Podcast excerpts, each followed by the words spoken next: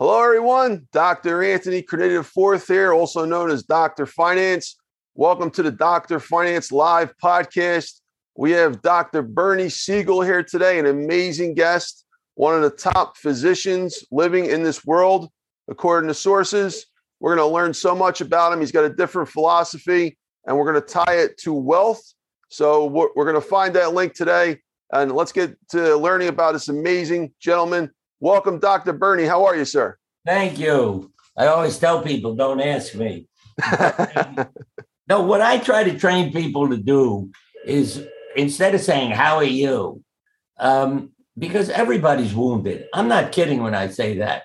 One lady in Stop and Shop poked me in the back. I turned around, she had a bandage on her eye.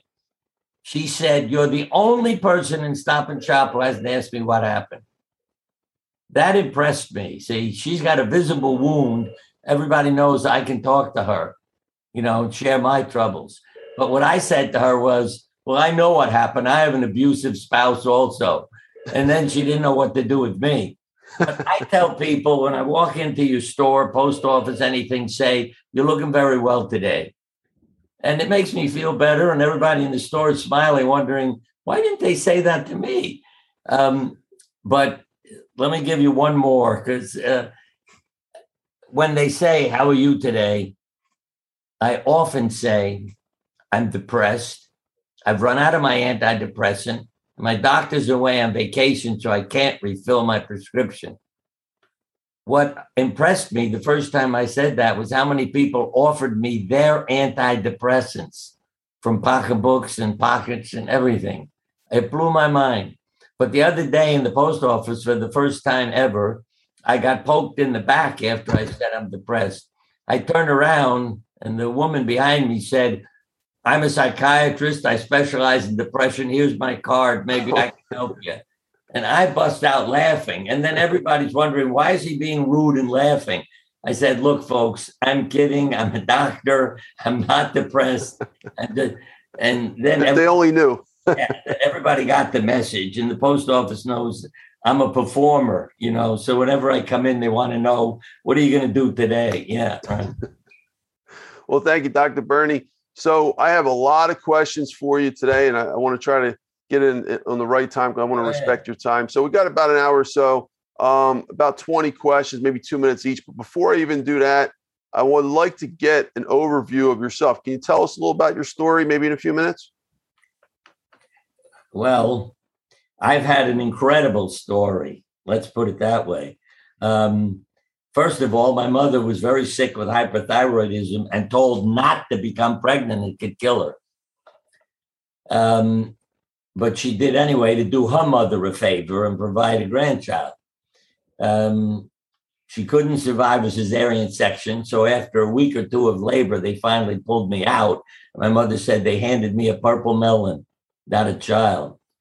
And literally, I don't know if I would have survived if I didn't have a grandmother because they were hiding me so people wouldn't get upset seeing this battered kid.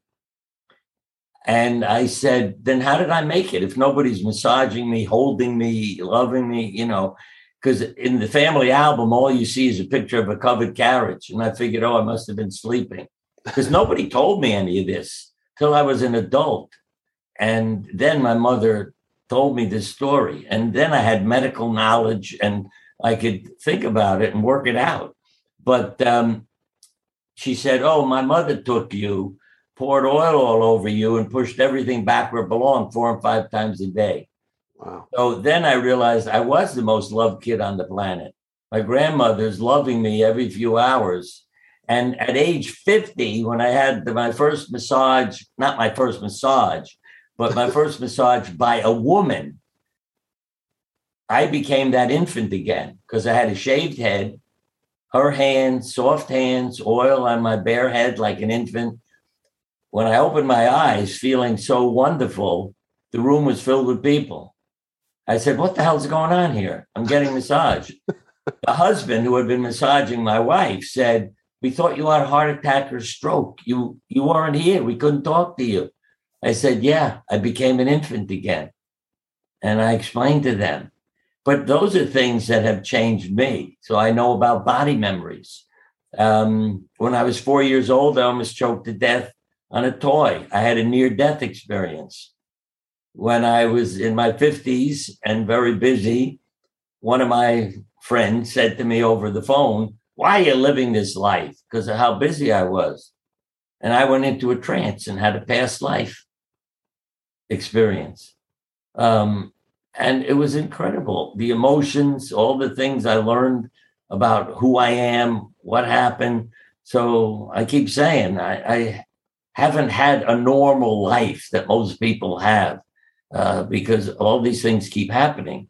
And when I was doing a meditation I didn't believe in at a workshop, I met an inner guide, we were told. And he said his name is George and he was dressed rather strangely. But I was disappointed that it wasn't Moses or Abraham or Jesus, you know. but I realized later, as I was out, had written books and was lecturing, that I was talking, but I was not saying anything that I had planned. It was coming from like another source. And I would just stand there and talk. And one evening, somebody came up after I spoke. And, oh, the first person said, That was better than usual. I heard you before. I agree with you. The second person said, There was a man standing in front of you for the entire lecture. So I drew his picture for you. And this was at a spiritual center called Mercy Center. I don't think there's any coincidence it happened there. And then the second time, a year or two later, I was speaking at a Christian funeral at that same place. And as the funeral was leaving, a healer named Olga Worrall, and she's written many books about her mystical experiences, came over to me and said, Bernie, are you Jewish? I said, Why are you asking me that? I spoke at a Christian funeral. No, there's a rabbi standing next to you. And then she described George in, with every detail. And I knew why I didn't understand why he was dressed that way. You know what I mean? because it wasn't a normal routine. It's it's related to our religion, and uh, from then on, I rely on George, and he prepares things, does things. Um, it's just amazing. I've heard voices my lifetime, um, and I mean that literally, a voice talking to me. And I've written about many of these experiences, which has made an amazing difference in the things I would do or understand. And I know now that's George and that he saved my life too when I was choking as a child on a toys that I had put in my mouth, imitating some workmen in our house who were holding nails in their mouth. And uh, I left my body. Uh, I was happy to be free of pain because it was the most painful thing I've ever experienced in my life. Uh, the chest and abdomen, all these muscles trying to suck in air. And um, and I must say, as a four year old, and most four year olds tell you the same thing. Oh boy, I found it interesting to be dead. I I would have preferred being dead, but I didn't want to upset my parents. And um, when I didn't die, because uh, George did a Heimlich maneuver and all the pieces came flying out. The first words out of my mouth, I never forget it, were, who did that? Because I had said, God, I prefer being dead. I know it'll upset my parents, but I prefer being dead. It's so interesting because I can see, I can hear, I can think. And I yelled, Who did that? And then my mother came running in. yeah. Well, so so Bernie, um, let, us take this chronologically. So you're born in Brooklyn, yes, New York, right?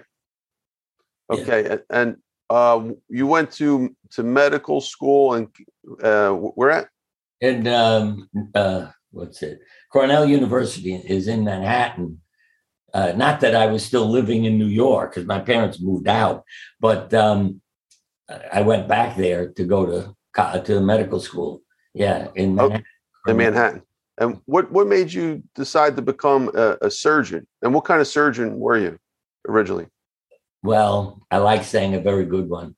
But um, I did a lot of children's surgery, what's called pediatric surgery, okay. as well as adult surgery, you know, everything from hernias to cancers.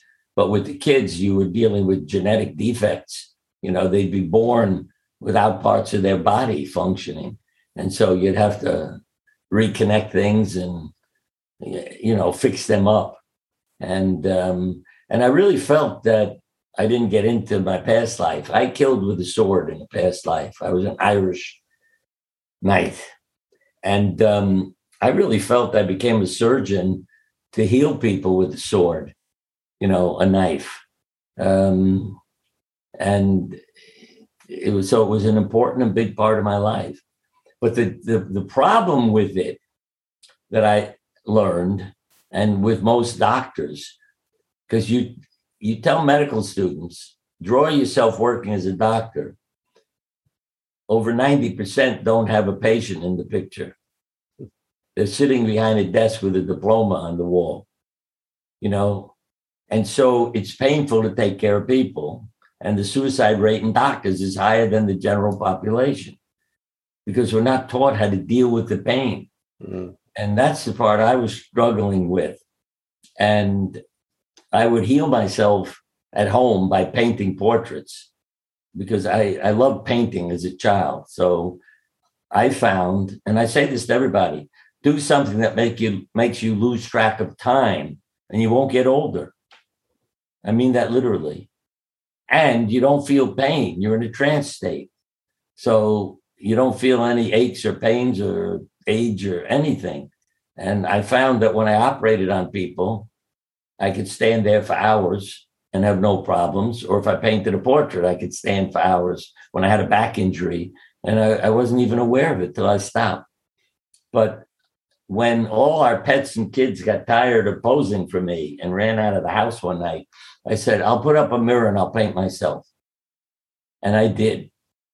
And I painted myself as if I were in the operating room with a cap, a mask, and a gown on. And I didn't think that's sick. You know, nobody knows it's you. It's not your portrait. But it took me a while to learn what I was supposed to, you know, from that painting. And Elizabeth Kubler Ross was the first one because I went to her workshops to get help. And I drew a picture for her. And the first thing she said to me was, What are you covering up? I said, What are you talking about? She said, You used a white crayon on a white piece of paper. you don't need the white crayon, you know, to make snow on a mountain. It's already white. and and then I realized that the painting is me covered up. And I now call that painting my cover up because of all the trouble I was having dealing with all my feelings and what was going on inside me. And my wife you know, when she read my journal, which I forgot to hide one night, she said, There's nothing funny in it. I said, My life isn't funny. What are you talking about? She said, Well, let me tell you some stories you're telling us at the dinner table that get us laughing. And those are things that happened at the hospital that made me laugh, but I never put them in my journal. And I'm rereading a journal I wrote from 1996 and it's amazing the feelings, the emotions, all the things that um, I was going through. And she got me on the right path, you know, to not forget the good things that happen in your life and put them in there, not just all the terrible things that happen. But so, Dr. Bernie, how did you get into uh, the holistic side of all this? Like your your real calling that you eventually took off. I was looking to help myself with the pain of being a doctor. So I was going to workshops. And at one workshop, where it was basically how to help cancer patients, I thought, oh, I'll go there because maybe I can help people in other ways, you know. Mm-hmm. And I was the, this has blew my mind. I was the only doctor of 150 people. you know, and that's by Dr. Carl Simonton, who has written a book, Getting Well Again. I thought this is for doctors, and I'm the only one there.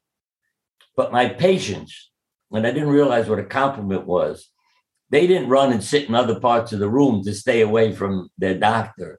They all came and sat around me in circles. And one of them, a young woman, and I just wish I had kept track of her. I said to her, What are you doing here? Why'd you come? She said, You're a nice guy. I feel better when I'm in the office with you, but I can't take you home with me. So I need to know how to live between office visits. Those closing words changed my life. Well, I changed my life, but her words directed me. I'll teach people how to live. I don't have to be a failure if I can't cure a disease. I can help them to live. Then my next awakening, I said to my secretary, send out 100 letters to the people, you know, our patients with cancer, to tell them I'm going to start a meeting to help them live. And I said, don't forget to put on it, it's only for the people who receive the letters, so I don't get mobbed. and then I saw the letter and she forgot to do that. And I, I was in a panic. I couldn't sleep. I thought, what am I going to do if three, 400 people show up? Mm-hmm. Well, I learned something. 12 women showed up for the first meeting. And I thought, I'm trying to help them live and they don't come. But I realized why. Well, what if I don't, you know, do it right? What if I don't live longer? Then I'm a failure again. And he asks you to talk about your feelings and answer questions and draw pictures. And I'm not an artist. What if I do it wrong? I couldn't believe people with life threatening illnesses were afraid to help themselves, you know, because of the guilt that it would build if they didn't outdo expectations. But I learned that there's a survivor personality and behavior. And when people didn't die when they were supposed to, they always has a story to tell you of what they did. And doctors see it as see, if you had a life threatening illness and you show up one day and your illness is gone, the doctor says, Oh my goodness, you've had a spontaneous remission. that's what doctors called it. And that's such a stupid word. Why don't you say to the patient, How come you didn't die when you were supposed to? And then you learn they did something. And in Solzhenitsyn's book, that's why I often say to people read fiction, you'll learn the truth. Because the fiction authors are observing life and writing about it, but they make up characters. So in the book Cancer Ward, Solzhenitsyn talks about one of the men saying, Hey, look what I found in this book. There are cases of self induced healing, not recovery through treatment, but actual healing. And the symbol he used, it was as though a rainbow colored butterfly fluttered out of the great open book. When I read that, I thought, he knows everything I've learned. See, it's self induced. You're giving your body a message. Why a rainbow colored butterfly? You create a harmony, a rainbow, because every color is an emotion. And what is the butterfly a symbol of? How do you get out of a cocoon? You're starting as a caterpillar. You got to break your way out, spread your wings, you know, and and that's what these people were doing. They were busting out of their cocoons and starting new lives and amazing things were happening. And that's when I began to learn to say to people I met who I thought were dead, um, you know, they'd show up at a, at a lecture or I'd meet them on the street and they'd say, Yeah, I, you know, what's the point? What all the doctors were telling me. And and not me, but you know, other doctors that they had. And um, I realized they always had a story about what they did. It could be moving, buying a new house somewhere, you know, getting a dog, stop being a lawyer and start playing your violin. Um, but it was a rebirth. And then their body got the message I love living. Yeah. And some people literally, as one woman did, she hated her body because she had polio as a kid then developed another neurological disease. And she said, I didn't want to die hating my body. So I laid down naked in front of a mirror and loved myself inch by inch, starting at the toes and going up to the top of my head every day. And she went into complete remission. And there were multiple stories like that. You know, people left their troubles to God and their disease disappeared. You'd say, How the hell did that happen? But it's the peace that came into their body. And when you say that, it's you're changing your chemistry. The Monday morning, we had more heart attacks, strokes, suicides, and illnesses because how people feel on Monday. And one student called me, he said, I want to do my thesis with actors. I want to get them to act in comedies and tragedies and draw their blood and show the difference it makes. My professor thinks I'm crazy. Why should it make a difference? They're only acting. Could you talk to him? I said, Sure, I agree with you. I'll talk to him. So he gave the kid permission to do it. And sure enough, what did he show? Uh, the, what he had them act was, you know, a comedy routine, and then immune function went up, stress hormone levels go down. Then in the tragedy, the man murders her husband and they meet each other. And then, boom, immune function goes down, stress hormone levels go shooting up. And the professor was impressed. But that's what we're doing. So I, I, doctors would say to me, "Why do you blame your patients?" I said, "What the hell are you talking about? You keep saying to them, what's going on in your life? What has happened recently?" I said, "That's not blaming them. It's getting them to look at why are you sick now? You know." Again, you have twin sisters. Does one get breast cancer and the other doesn't? Yeah. How come? They're twins, identical twins. Um, and the question I always say to an audience who do you think is more likely to get the cancer? The submissive girl who's making mommy and daddy happy, or the devil of a sister who's out having a wonderful, independent life? And everybody votes for the good girl, you know, who's giving up her life to make mommy and daddy happy. So live your authentic life. And what most people with life threatening illnesses come up with is let your heart make up your mind. And they put signs up in their kitchens, you know, so that they pay attention to feelings. And again, the psychiatrists understand this better than the oncologists and cardiologists. The you have a disease, you're expecting to die, you go to see a psychiatrist to help you deal with it. They help you get your life in order and you don't end up dying. And then the psychiatrists end up, this came a lot with the AIDS epidemic, realizing that there were many who did very well. And they wrote articles about immune competent personalities. I'd say the same thing with COVID, you know, who dies, who doesn't. Uh, and it's a lot to do with the person.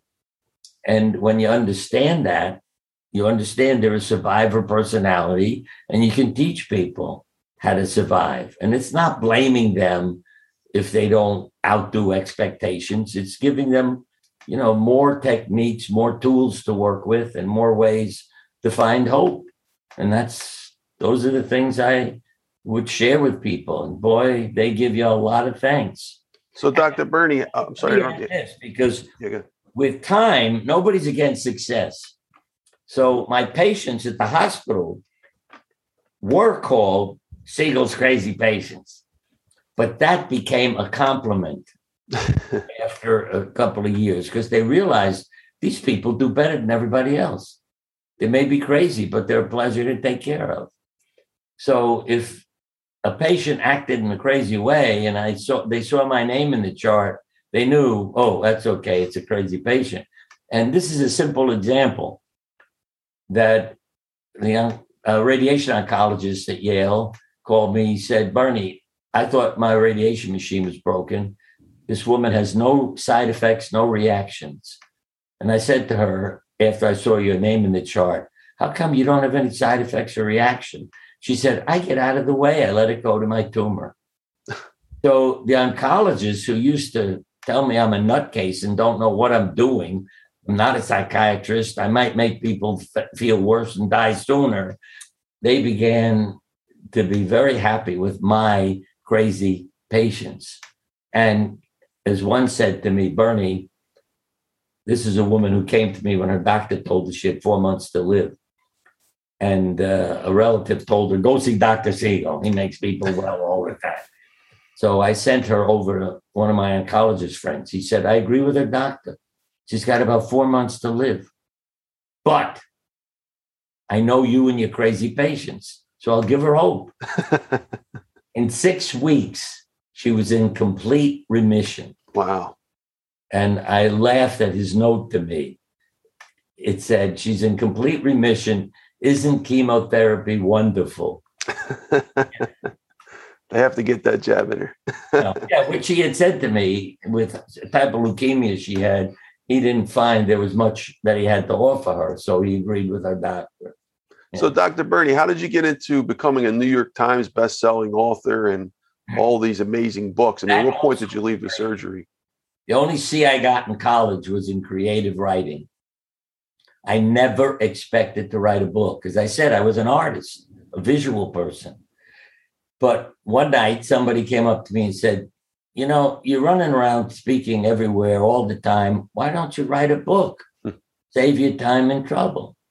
I said, Because I'm not a writer and I don't think I'll ever write a book. Well, God took care of that. That fellow talked to other people and they got a group together, including a writer and publishers and everything else. And so they told me all this. I said, well, then I'll talk. I'll put it on tape and then they can work with it and write. So I literally sat down in front of a recording machine for hours and hours and hours, like I'm talking to you. You know, it's like George was talking. he said everything. And then Love, Medicine, and Miracles got written. See? Oh, you you actually you did it audio first, and then you wrote yeah. it. Wow, that's a great trick. I like that. And then I'd reread the writing, and so would my wife, because I got a kick out of her because she'd say, "Honey, doesn't sound like you." So we would correct what he wrote. So it became my book because I was, you know, speaking it, and somebody else was typing it out. Yeah. That that is awesome. I, I like that, uh, Dr. Bernie. You know, a lot there's a lot of ghostwriters out there, and they'll write books for people, and it's really not them, but it's somebody else.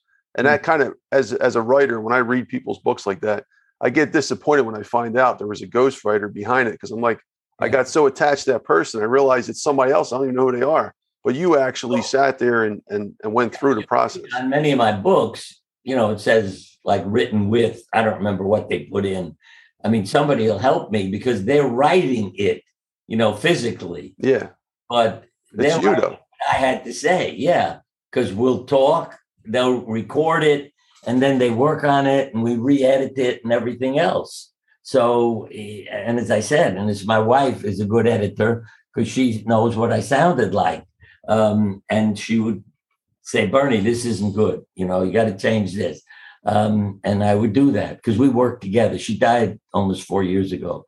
But, sorry, um, um, and and so now I what I've learned, I'd say what the key is, my intellect can turn off. I'm not just thinking now like I did in college, mm. why the writing was so unattractive. now I can express my feelings too. Mm. So I don't have trouble writing now.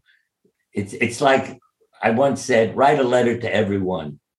Because that was from a story I read where an author tells his assistant, You're a good writer. The kid said, I've never written anything. said, The letter on your desk to your father. He said, That's just a letter to my father. He said, All right, then write a letter to everyone. See, if somebody had told me that years ago, I would have understood what I needed to do to let the feelings out, write the letter, stop thinking. And so now I'm talking to everyone when I'm writing, if you know what I mean. It's it's not just coming from my head, it's coming from my heart. Thank you, Dr. Bernie. All right, so Dr. Bernie, I want, I want to get into the books a little bit, but figure about one to two minutes for each question. Um, so let's let's talk about your books. How many books did you write? Uh, what are their names? And how does it feel to be a New York Times best-selling author? Well, there are about I think there are 19 books.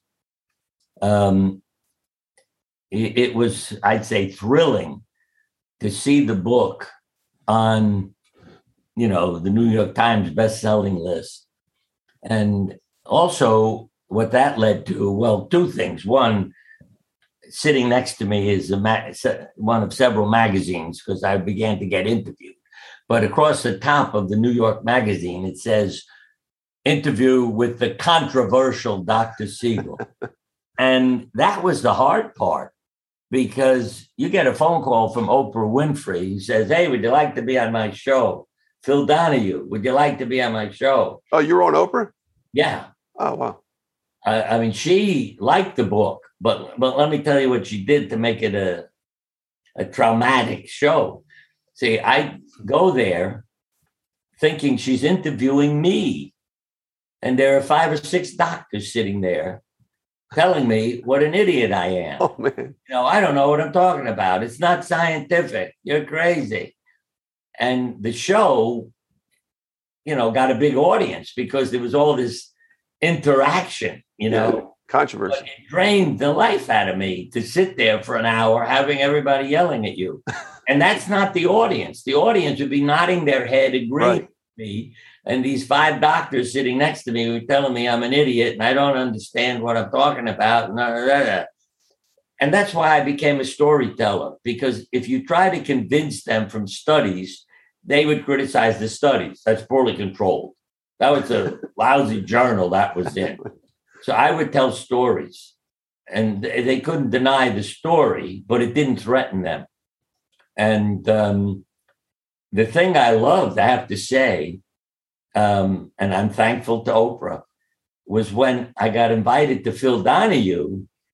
I went with three of my patients who had cancer, three women. We get there, you know, big studio, and I start to head up on the stage. He says, No, Bernie, I want you to sit in the audience. I want the three women with cancer on the stage. Mm. And boy, did I love that. And I thought, he knows what I'm talking about. They're my teachers. They're the survivors. They've taught me what to tell others and how to help others, you see. And as I say, that impressed me that he did that. And I still have his autograph photograph uh, sitting in my house in the living room so I can smile every time I go past it. Um, How but, many New York Times best-selling books do you have? Oh, I, I don't know if others. I, I don't know. I can't go back all those years. I don't, I don't remember, but I know the first book became number one in the you know non-fiction. And what was that called?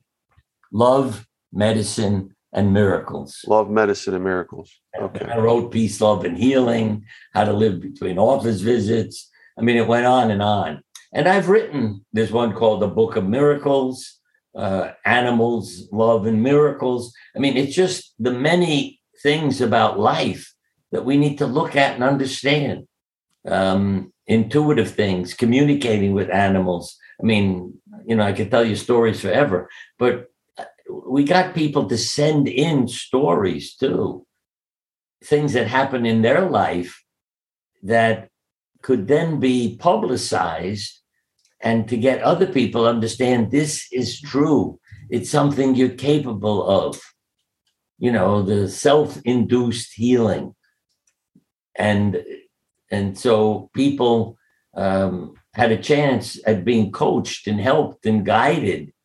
Yeah. I mean, my wife came up with the term. I didn't know what to call our support group. She said, honey, they're exceptional women because it was only 12 women who showed up.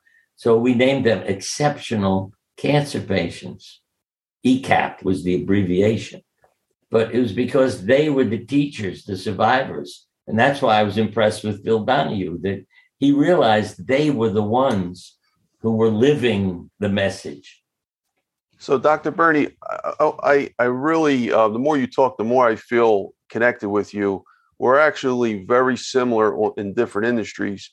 Um, in your specialty, you, you were considered very different. What I do in finance, the concepts I created are very, very different than what I taught as a professor for 10 plus years. I actually went this path because I didn't like what, what I'm teaching to students out of these textbooks. It's not connected with the real life experience of finance. So I want to ask you a question in terms of your specialty, how did it feel to think different than your peers? How did it feel to be the one doing something different in the face of complete opposition? I'd say and that was a huge mountain hole, I'm sure, for you. Biggest thing is related to how you brought up.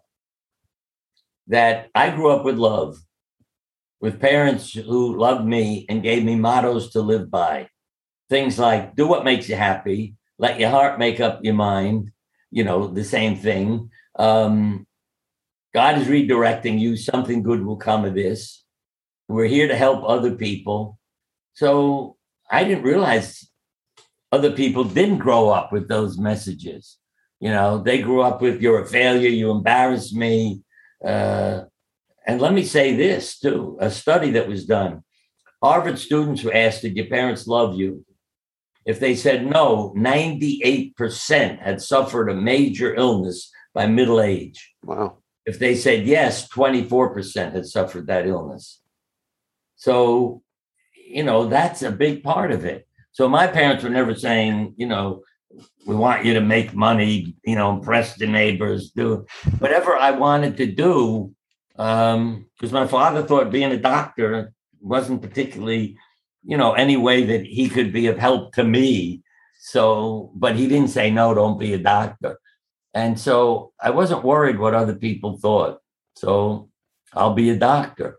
And it, it, I mean, I was lucky in the sense of parents, as I say, who were well educated by the difficulties of their lives and what they went through as kids. They had loving parents, but well, my father's father died of tuberculosis, leaving a wife and six kids with nothing.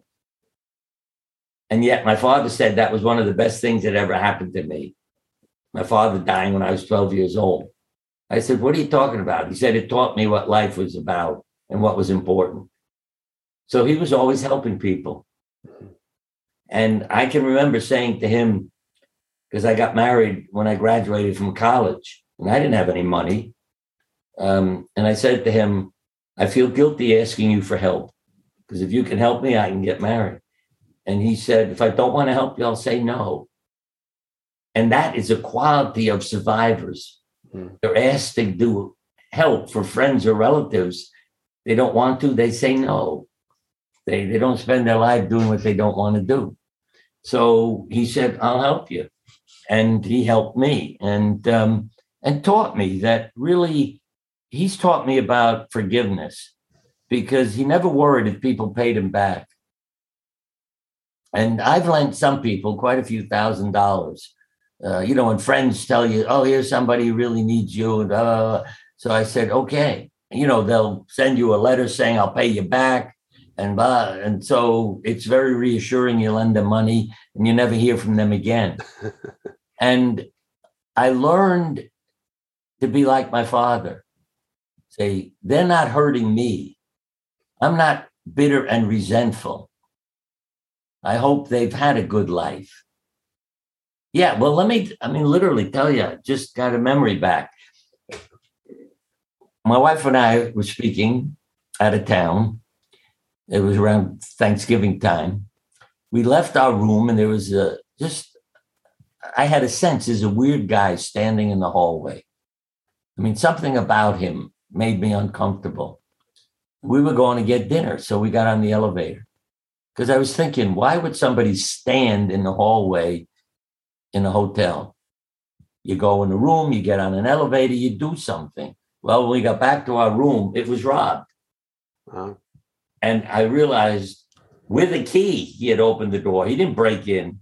So I knew he must have had somebody worked in the hotel, knew what was in our room, you know, and he got the key, he went in. So I called the police and if they had listened to me, they would have known who he was because it had to be somebody who had been in our room and knew what was there to steal. Mm. But anyway, I was bitter, resentful. Uh, the only thing I was happy about, he didn't steal all my papers that I had collected, you know, to use for lectures. And then Christmas came, and suddenly I thought, wow, what if he used money from the stolen objects to get Christmas presents for his kids. And the next thing you know, I'm smiling, thinking, oh, that's great. Oh, I don't mind the fact that he robbed our room. Now he's got his kids are feeling better and happier and wonderful. You know, people would say, What are you, nuts? You probably got drugs. But when that image came into my head, I was free. You know, I was no longer bitter, resentful. And that plus my father's ability to forgive and teach me about that. Uh, yeah. So I lend people money. What hurts me more is that they don't call me up and say, Hey, I'm sorry, you know, and and and stay my friends. That's what I'd be happy with. Be my friend. Don't hide away from me and never answer an email or a phone call. But I've learned. Goodbye. And the biggest therapist for me about forgiveness was our rabbit. Because our house was like a zoo. You know, one of my articles in the book Love Animals and Miracles is the Siegel Zoo. Um, and how much the animals teach you about love and forgiveness and everything else. I brought this rabbit into the house um, and um, the veterinarian said, be very careful. You know, you have so many other pets, they may attack the rabbit. So keep them all separated to begin with. So for a week or two, I kept the rabbit protected. And then one day I went out of the house and I thought, hey, you left the pet door open so they're not separated. I said, yeah, but they've known each other for a couple of weeks, so it should be okay. Well, when I got home, it wasn't okay. The rabbi, the rabbi, the rabbit was uh, by the dog. You could see where he grabbed her, bit her, you know, like he would shake a toy. And oh, it broke my heart. Anyway, we get veterinarian care for her and protect her. And, you know, the weeks go by, everybody knows each other, she's recovered. And then I go out one evening to get her into the house because I worried it's a fenced in yard, but I didn't want predators climbing the fence and you know, attacking her. And I can't find her. I'm calling her name. She was a black fur. Her name was Smudge. I'm yelling, Smudge, Smudge, Smudge. I knew she didn't like coming in, but I couldn't find her anywhere. So I gave up after a while. And there's the dog who was named Furfy. He's a ball of white fur. And I went over to pet him. And as I start to pet him, I notice there's black fur under him I pick him up. And there was Smudge hiding under him. so I couldn't find her and bring her in the house. How about that? they were the best of friends. And that taught me about forgiveness. You know, in a sense, he threatened her life, he wounded her. And look what happens a few weeks later. They're lying there together, doing each other, you know, a favor. And uh, so between my father and Smudge, I've learned about forgiveness. And um, they say the animals teach you better than people. That, that's an awesome, awesome story. Thank you, Dr. Bernie. Appreciate that. Um, all right. So ne- next question, maybe a minute or two. Is there such a thing as a coincidence? No. No. Jung said it this way: the future is unconsciously prepared long in advance and therefore can be guessed by clairvoyance. So, and let me give you an example. Um, my wife and I got had jobs as a day camp in Westchester. She was the head counselor because she was going into teaching, and I was the, the bottom counselor in the boys' first grade group because I was just looking for a job, you know, and I was still in college. And one day I was standing at the pool watching the kids. And I said to her, you know, it's nice that they leave the pool open at night. So, you know, we live nearby and come over and take a swim. And she said to me, Are you asking me for a date? and I wasn't, because she's this beautiful young lady. And who am I? Nobody. So I knew she'd never go out with me. So, but, you know, I'm not a dumbbell. So when she said, Are you asking me on a date? I thought, What I got to lose? I said, Yeah, yeah. She said, All right, I'll I'll go swimming with you tonight. And so that started our life. And we end up married because of that so-called coincidence. Now, when I had my past life, who do you think was in that? My wife.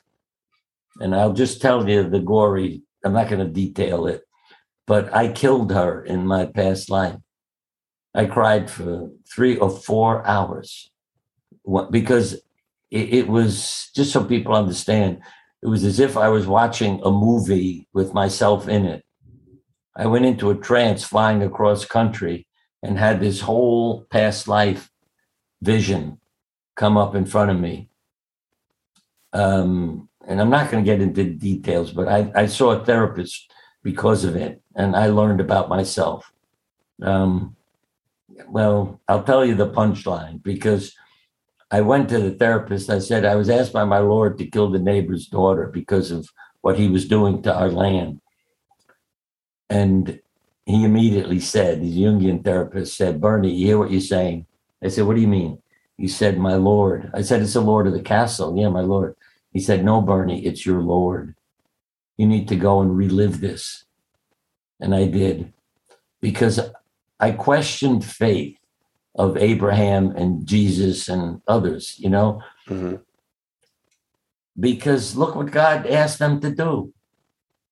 Why didn't they say no?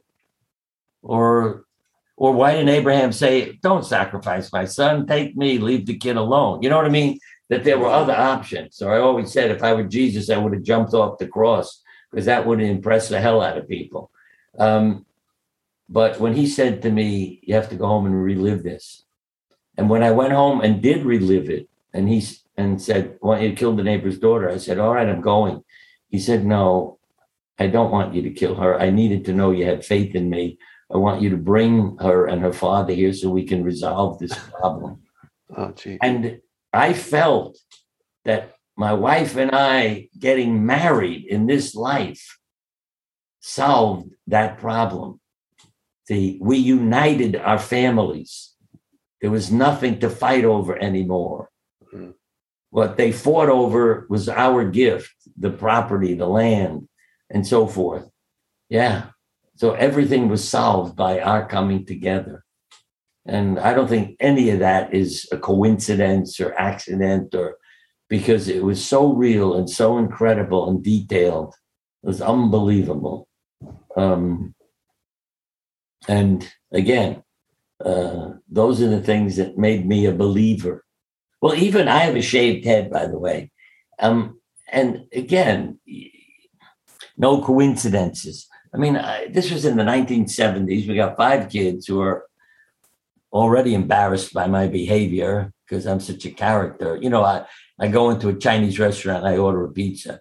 So kids stopped eating out with us and saved me money. That's but um, but the restaurants got to know me because I'd call up the pizza place and say, "Yeah, I, I want to order some Chinese food," and they say, "Oh, Doctor Siegel, what is it you want?" You know, they all knew who I was because I'm this nutty person. Um, now I forgot what I was talking about. Because George, yeah, well, the bald head. Oh yes, so I told my wife and the kids, I'm going to shave my head. Oh, God, you embarrassed us already. Don't do that. And the barber said, Your kids are going to kill me if I. I said, Do it, and I'll go on vacation. So he shaved my head. And then again, reading Jung, he said, The reason monks shave their head is to uncover their spirituality. And when I read that, I thought, wow, if I'd only understood that, I didn't need to shave my head. I needed to uncover my spirituality, you know, my faith.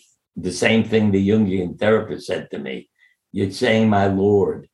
You know, to me, it was the Lord of the castle, wasn't God. You know what I mean? And but all these people clarified for me what I needed to know about myself and to do that. Yeah. thank you, Dr. Bernie. I appreciate that. all right. And by the way, you're you still shave your head for the same reasons? It's me. I don't know how to put it any other way. So yeah, I don't mind some hair growing in, you know, but but I I I just shave it because that's me. You know, uh-huh. my face and my head same time. But but I just do it when I'm in the shower. So it's simple and easy. Uh, you know, it's not a full head of hair. Um, and and and then it became the style. Look how many more guys are walking around with shaved heads now You yeah, know? I got to say, you, you definitely look great for for having a shaved head. I mean, you you need the right kind of uh, structure to do it. If I shaved it, it would look really odd. But I have some kind of dip going on. But yeah, you, you, you I mean, I'm, I, and let me say that I was losing my hair. You know, I was starting to go. Ah. So it wasn't that I had this glorious head of hair and I shaved it off. But I, I'll leave you with one more point because when you embarrass your children regularly, they end up being grateful for it. Because as they got older, they'd come home from school and literally from work, even from law office, and say, Hey, dad, thank you. I said, What are you thanking me for? I didn't do anything today. Oh, yes, you did. I did something crazy at school today. And the only thing the teacher said was, You know who his father is? but they didn't get punished. And Uh-huh. our son said in his law office one day, he heard them say, Well, you know who his father is? And here he's a lawyer, you know, and he's getting away with something because it, I'm his father. So what do you expect? He's got my genes.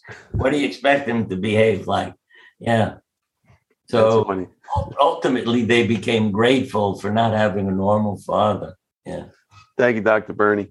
Okay, Dr. Bernie, maybe in 30 seconds or so, what what are your tips for living longer?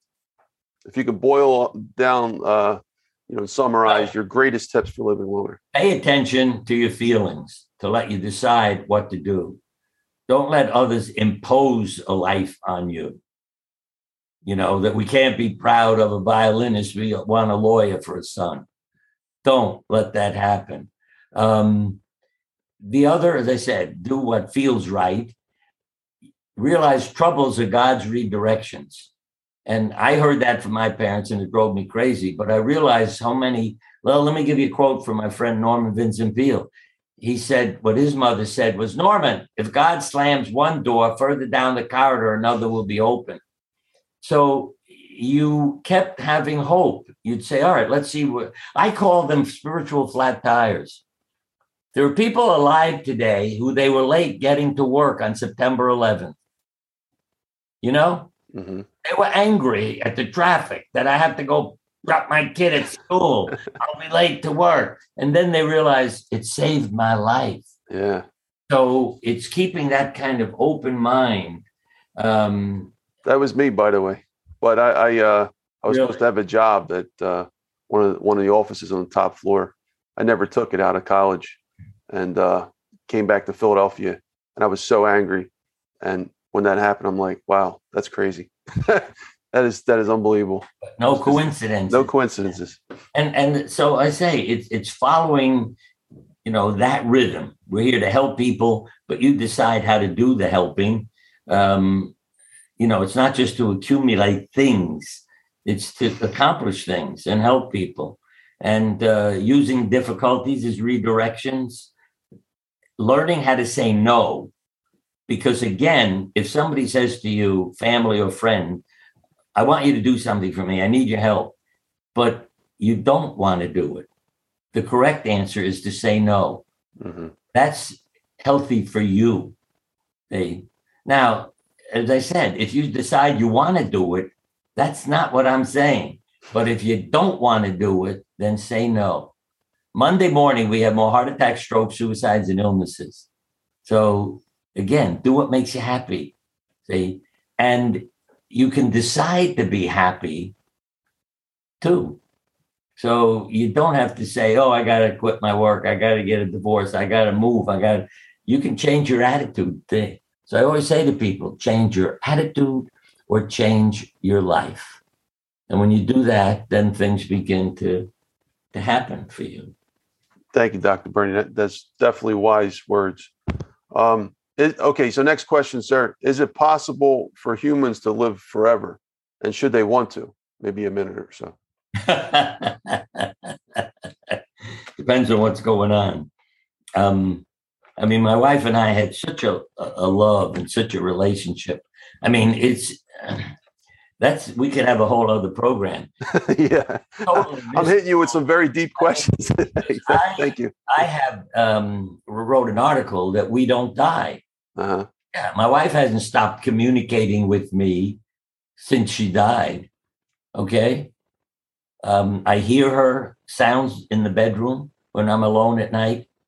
The first few weeks, she used to kiss me goodnight with a breeze, blow out a candle.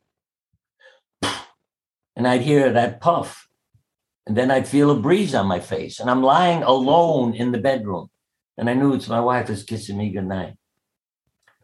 I find a dime and a penny. We were married on the 11th. I have found so many dimes and pennies in bizarre places. When I was making the bed, way down, like under all the sheets and blankets, they were pulled out of my hands. It, it was a bizarre feeling, totally mystical. I'm going to pull them tight across the bed and they go flying the other way. And there's a dime and a penny lying on the mattress. I'm getting goosebumps. yeah, how did it get there? Well, I get them too. Yeah, it's totally bizarre. And, um, you know, I just let our kids know that she's around doing all these things. I mean, I hear the voice say, go to the bird bath and clean it. And it's in a wooded area near our house. I dump it out. There was a dime and a penny in it. Now, you can't explain that. Oh, and my cell phone disappeared. And the kids, a couple of them came over to try to help me. We call it, we don't hear it ringing. We're searching the house. And finally, one of them, about the second or third time he'd searched, said, I give up, I'm going home. Five minutes later, I hear a knock on the door. Hey, Dad, what? I heard mom's voice say, Go look in the chair that's sitting on the edge of the woods. That's where the cell phone is. And he went up there, and there was the cell phone sitting in this, you know, old outdoor chair. And I don't even remember ever sitting there. So I don't know how the hell the cell phone got there. I can't imagine it falling out of my pocket into this chair. But anyway, the kid came in, said, Here's your cell phone. I heard mom's voice tell me where to look for it. And I went, and there it was. And um, I just accept those things. I don't deny them. I mean, life is a mystery. Um, so I know. And see, people learned I wasn't a normal doctor. So I would hear more mysteries. People who had heart lung transplants would say, Could you come up and help me? The other people think I'm crazy. it's like saying to me, I know you're crazy too. So would you come and talk? and this woman, she wrote a book called A Change of Heart by Claire Sylvia. She said, I woke up after heart lung transplant and they said, um, Would you like something to eat? She said, Yeah, chicken McNuggets and beer.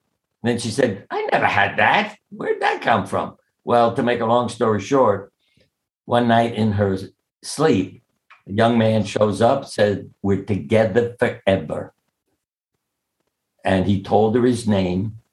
She told her friends. They looked up all the obituaries, got in touch with the family, and discovered his heart and lungs were in her. And he died in a motorcycle accident. And she had taken a motorcycle ride on his birthday, something wow. she had never done in her life.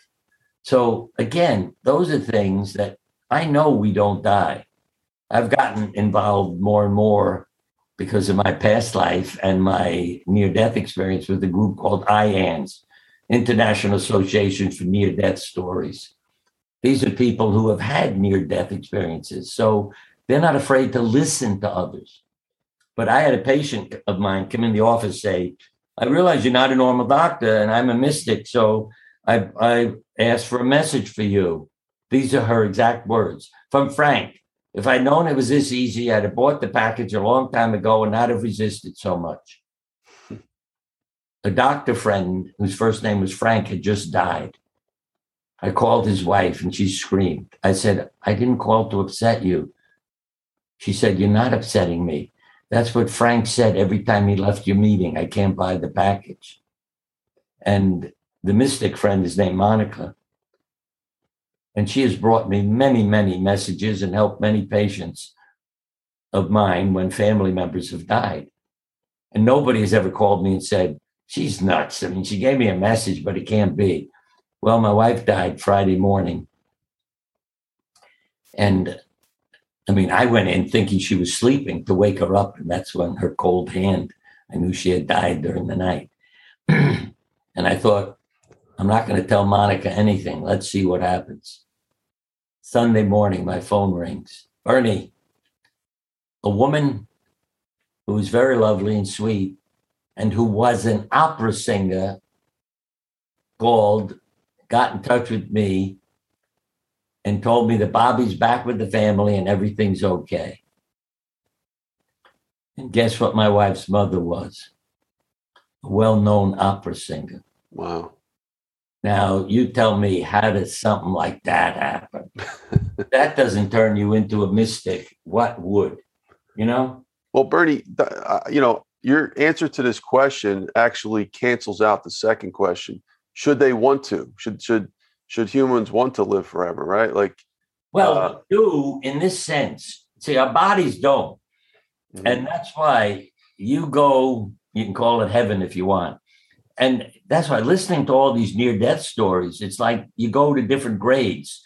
If you're a, a murderer and you get to heaven, they put you in grade one you know, and start again and learn. But if you've been, you know, Mother Teresa, you'll be in college, you know, right. you learn and and they can provide you with a new body and a chance to be that spiritual person again. And uh, so again, I know our consciousness recycles. That's why I say when you have that near death experience, you can see, hear, feel, think. You just don't have a body. So you can say, all right, I want to be able to do things again. So assign me to a new body. Yeah. Thank you, Dr. Bernie. There was a book written a few years ago called, oh, what was it? Um, Heaven is for Real. This man's four year old son had a near death experience. You know, he died in the hospital. They resuscitated him. And the boy, remember, this is a four year old, starts telling stories to his father about what happened when he was dead. And the father's thinking, this is nuts. But then the kid says, Oh, I met my sister. Now, what this boy never knew was that he had a sister who had died before he was born. So he never heard about her, learned about her, or anything else. Um, and here he tells the father he met his sister and he told the father, you know, who it was, that it was his sister that he had never met in life, but he met her in heaven. And that's when the father turned it into a book heaven is for real uh-huh. quite a few years ago and you know and again that's what changes people when when it happens you can't deny it and uh, as much as doctors would yell at me that's a story um, yeah but it's true or once i recited some poetry just because it rhymes doesn't make it true that's what a doctor yelled at me But I said, did it ever occur to you that the reason the poet wrote that is because he saw it in life? You know, he's not making it up. But it's so hard when people haven't experienced it. And a big part of the change was when doctors started having near death experiences. And instead of saying, oh, it's electrical, you know, changes in my brain, blah, blah, blah. But they realized, no, it really is something. And then they wrote their own books about it. And then the shift begins to happen.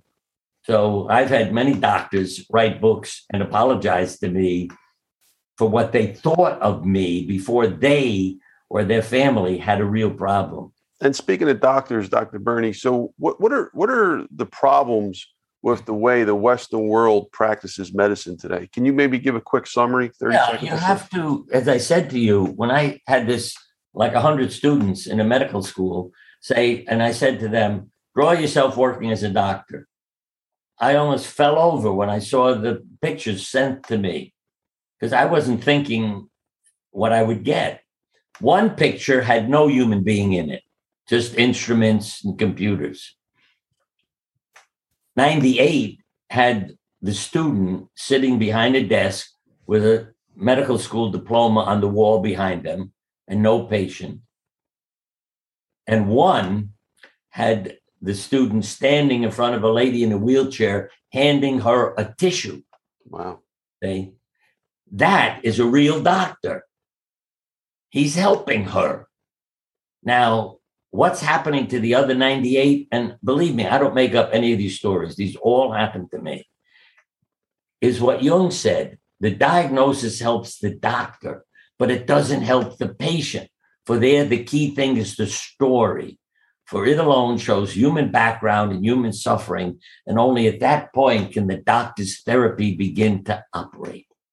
Boom. When I read that, it was, yeah, you're right.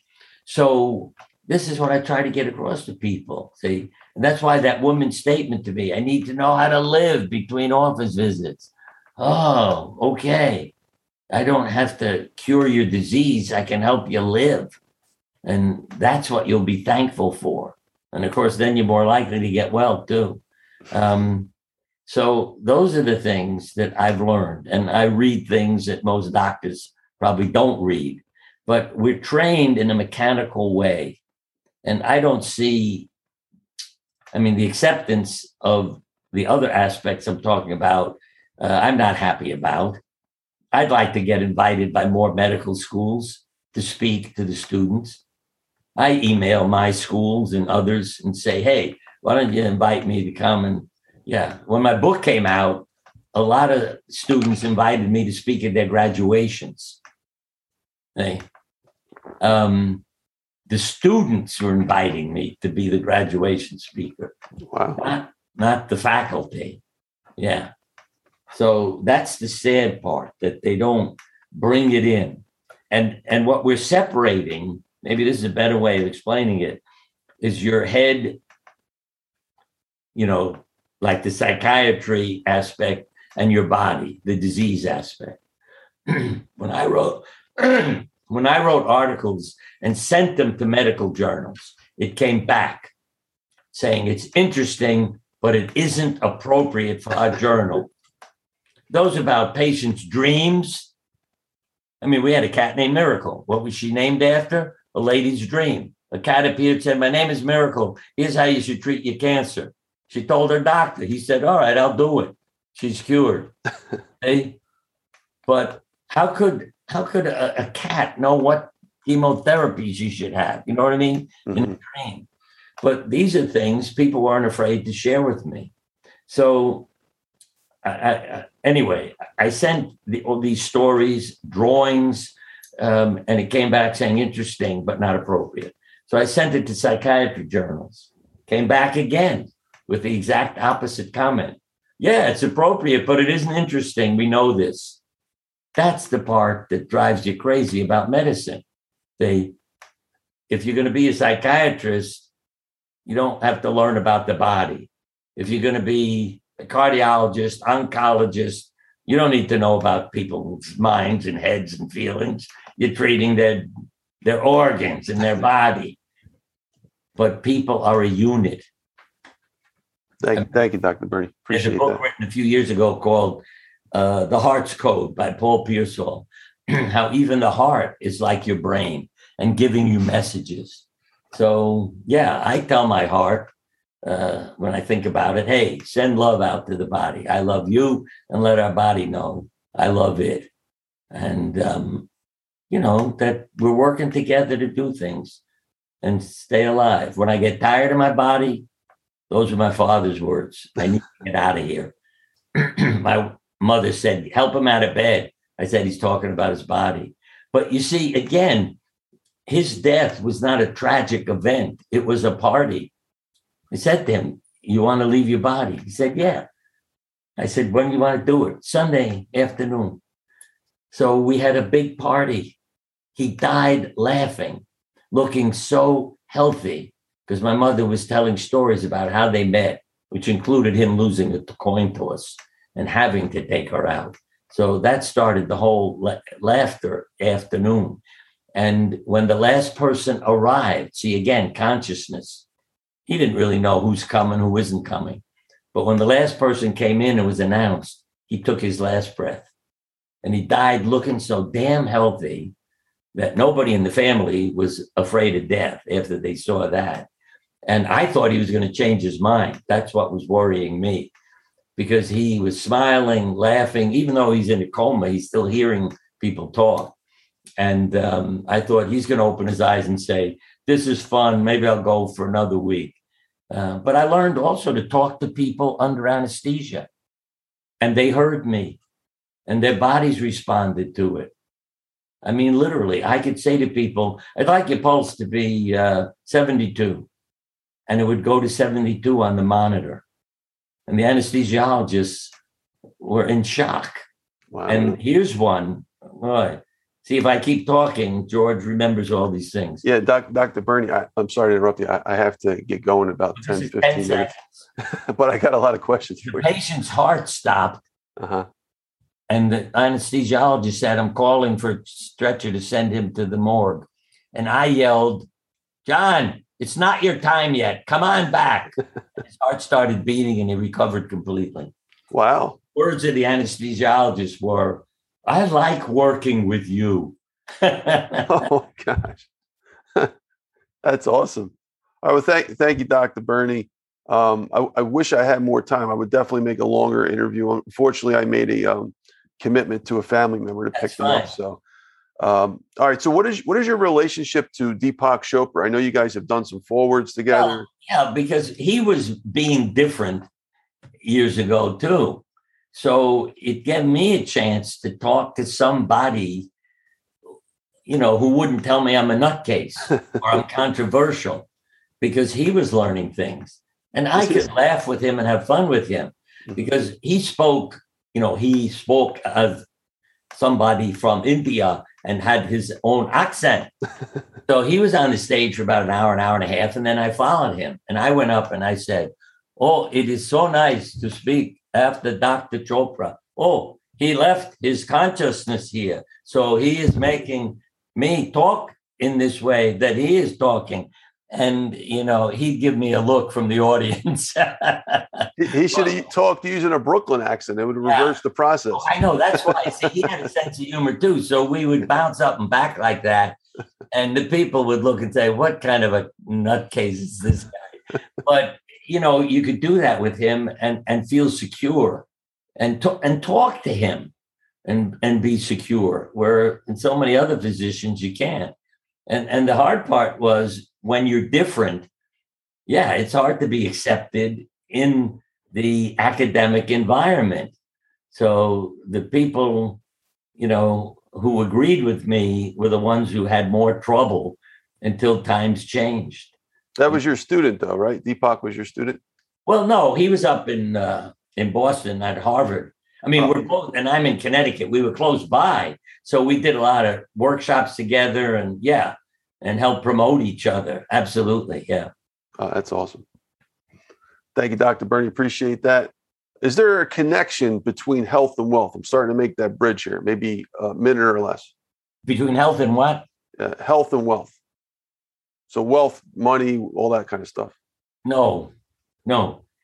95% of people who win the lottery tell them it's the worst thing that ever happened to them five years after they won because everybody gets into fights with them. Why don't you help me? Why don't you give me money? Why don't you, you know, I want a new house. You have a million dollars. Why don't, yeah, they screw themselves up. Yeah. So for me, if I win the lottery, and I do play it, but I have a reason. I want to start a charity, you know, and and do good things for people. Yeah, it isn't, uh, you know, make me uh, have a bigger car or you know more servants or something uh, or a mansion to live in. That's where I feel sorry for people when when they do it to impress everybody. But when you're doing it to help everybody, then you've done something. Thank yeah. you, Dr. Bernie. And the other question I have related to that is, uh, well, actually, we'll get into the money stuff in just a second. Is life a game? Maybe 30 seconds or less. What is the game? is, game? is life a game? Is life a game? I, I suppose you could consider it that yeah it's it's not about winning or losing it's about participating So I'd say in that way, it's a game, you know, to really get into it, enjoy it. And if you want to be immortal, love somebody. Yeah, I, William Saroyan, wonderful writer, in his book, The Human Comedy, love is immortal and makes all things immortal. And originally in the book, he wrote, while hate dies every minute. And then they edited that out. But he says, if you want to live forever, love somebody because you'll see him or her in the streets and the houses and all the things that are here out of love and for love. For love is immortal and makes all things immortal. I like that. Live forever, love somebody. Thank you, Dr. Bernie. All right. So I want to step into the realm of finance a little bit. This is the one thing I found that was very interesting. I did listen to a few of your interviews, and actually, your message um, is very similar to Napoleon Hill. I don't know if you read Napoleon Hill, but um, what is the relationship between what you teach and the general message of his book, Think and Grow Rich, specifically his 13 Steps to Riches? Now, I think I'm pretty confident you read the book, but if you didn't, that's okay.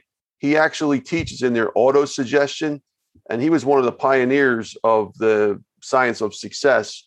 Um, so I don't know. Did you did you know anything about that? I've read about him. I can't remember if I've read his book. Honestly, I Think and Grow Rich. It's called Think and Grow Rich. I I, I don't think I've read it. Um, probably because if I saw the word rich, I might have, you know, misinterpreted it. But I know about him and, and some of his messages. And and yeah, I'd say your thinking does make you grow rich. Yeah. Uh, yeah. That's his general message. Basically, like if you think it, you have, not what you don't have. You know, and so if you know what you have, you're a rich person. You know, I mean, it's like if I have three meals a day, I'm a rich person. If I have clothes on, I'm a rich person. Yeah, it doesn't have to be everything to impress all the neighbors. It's what life is about. So I'm a rich person. I have those things. And I've learned, I mean, I'm helping, we have, as I mentioned, five kids, uh, three out of the five financially. And yeah, I could resent the fact that they need, you know, money um, or help or and I'm not talking about just sending them to school. I'm talking about after they graduate and all kinds of things. But I've learned, thank God I can help them. That's a gift, you know, that I can do that for them. And um and not be bitter and resentful. Doesn't mean I don't try to keep it practical, because uh, one of our sons knows a lot more about money than I do, so he helps me, you know, with taxes and other things. The oldest one, um, and that also where you fit in the family often has a lot to do with finances and how you treated and everything else. Um, yeah, because one of our children, the last four, two were twins, and one he came to me one day and said, "I don't get twenty percent of your time." He didn't talk about money. He was just a kid. I don't get 20% of your time. I said, What are you talking about? He said, You got five children. You each get 20%. I said, Your brother's driving us out of our mind. So he gets 40%. You see, so he taught me a lot um, about life. I mean it. This kid has been a therapist for me because when I thought he was going to die of a bone tumor that showed up on an x ray, he told me, You're handling this poorly. Imagine a seven year old telling his doctor father, handling this poorly. But again, who's rich? See, because he said to me, We want to have a nice day and go out and play, and you're worried about what's going to happen next year. It turned out he had a rare benign tumor when he had surgery and they removed it. But boy, did he teach me about living. See, who's rich? Yeah, let's go out and have a nice day. Stop saying, oh my God, what's going to happen next year? And so I'd say the same things with all of them. And, um, you know, to not measure, because my sister, this is something else. Boy, you bring up all these things. Um, she had three kids, I had five. our parents once a year gave everybody a gift of money, the same amount to every person. Okay. So myself, my wife, our five kids, my sister, her husband, their three kids. What do I hear from my sister many years later? Your family got more money than my family. It's not fair. I said, we each got the same amount. There are more people in my family. So, yeah, the family got more money, but each person didn't get more money. But she was so bitter and resentful. I mean, that was my sister. I mean, there's certain parts of her. She was a little devil and very clever. So I ended up giving her money to make her happy. I mean, I have to say, she also had a heart too, because when one of her kids died, she helped people who had children who had died. So there were the two parts of her, you know. Mm-hmm. She was the thinking person uh, who I called the devil, but also the one with the heart. And I say, you know, you need to look at money that way. You know, are you the devil who wants to make money for yourself? Or do you have a heart who wants to use the finances? Uh, you know, so your family isn't screaming at you when you win the lottery. They're saying, thank you. What a wonderful person you are to help us. And, thank you, Dr. Bernie. Appreciate that. All right, Dr. Bernie, maybe uh, 30, we got about six questions left. Figure 30 seconds each. We can wrap this up. What are your favorite financial books, if any? Maybe two know. or three? I don't have a say a favorite financial book. Yeah. I mean, I, I really read more spiritual books, how to live, because that tells me how to deal with money too. Mm, I like that. Thank you, Dr. Bernie. And you are an entrepreneur too. I mean, you opened up your own business uh, going into writing books and speeches and all that stuff you eventually yeah but learned. what i don't do well i don't have agents and uh, you know because so many people contact me you know about let me know your agents you're this you're that you're this i said i don't have all those things i said i'm a senior i didn't grow up with all this technology i'm just trying to help people so i'm not out there you know broadcasting about siegel I, I have do have some shows where I interview people so that we can share how to help the audience. You know, whether it's finances or health or anything else. How do we put the word out there to help people? I yeah. love your mission, Dr. Bernie. That's that's that's awesome. Appreciate that. Yeah, when you get to heaven, by the way, there's an admission line because I'm on the board of directors there.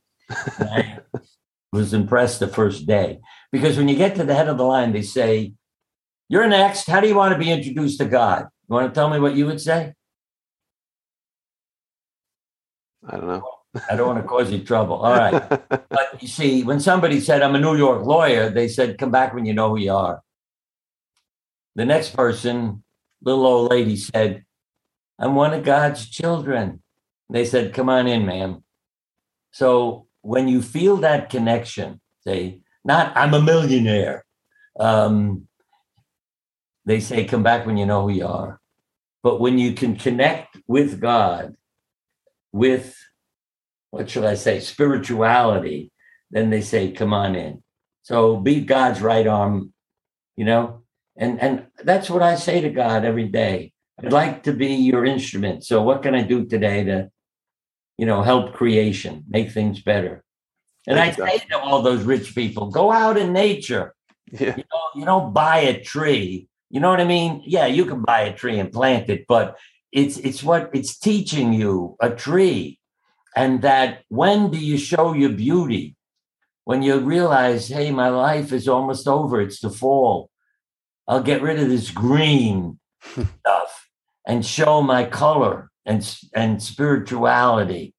And before I let go of the tree of life. So Speaking of green, Dr. Bernie, uh, do we need money to survive? Well, maybe 30 seconds or less. It, it, I'd say we don't need it if we worked out a system without it, if you know what I mean. You, could use time. Uh, you could say, I do things for other people, so I'm allowed to, you know, buy things with my time. Uh, so there are a lot of things that have value.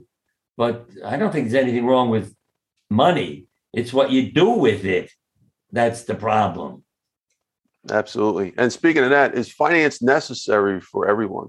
When I say finance, I mean the science of finance. Yeah, I think it's a good idea for everybody to have a financial intelligence and know what they're doing. Um, I had have to laugh because when I got married, I said I'd never had any money, anything, and my wife wouldn't put my name on the checking account. Um, I said, if you love me, you'll put it there. I won't do anything. But she waited a year or two before uh, she connected me also. But because she was practical, a school teacher, knew what you had to do, you know, to make things work. And, and, um, and so we learned together. And I think that's the part. People should grow up learning, not that money is power uh, you know, money is to impress people, but that money is a tool with which we can help creation. Beautiful. Thank you, Dr. Bernie. All right, you're going to like this question, but uh, um, maybe one or two sentences. How important is having a purpose in business, and what is your purpose? If you could sum it up real quick. Oh, yeah. Uh, I'm laughing because at many conferences, people would laugh when I say, What's your purpose? Um, and uh, this is perfect for you. This question, yeah. Uh, so you're reminding me of that. But I think, as I said, my purpose is to be God's helper, not to accumulate things, but to be an assistant creator. I am literally now at this time in my life reading the Oxford Bible page by page and, and learning from you know, all the, well, Jesus and Abraham and Moses and others and God, because it's a pretty violent book too. Uh, when it starts out, you know, when you don't agree with each other and you're killing each other and oh, but the message is again, if you use the Bible as a financial direction book, it's to help others you know, to make it a better place for everybody. And and I always say too, we're all the same color inside. It, it's not, uh, you know, we have different appearances, so you recognize people. Because they always said, if every one of us looked alike, you don't know who the hell you're feeding, who the hell you, you know, giving money to. Is that my kid, or is that the neighbor's kid, or is that who is that? So we are different so we can be recognized, not to be separated. And I love saying to people, I have a photograph of you and me, and you can't tell which one of us it is. What's it a picture of? And the spiritual people say, Oh, picture of our hearts. Yeah.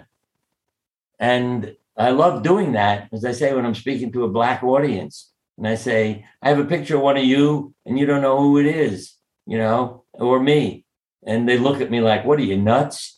um, but once you say that, boom, it hits home with them.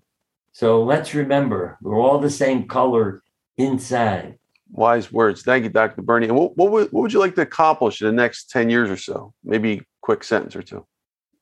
Well, to be remembered for helping people and teaching people how to heal.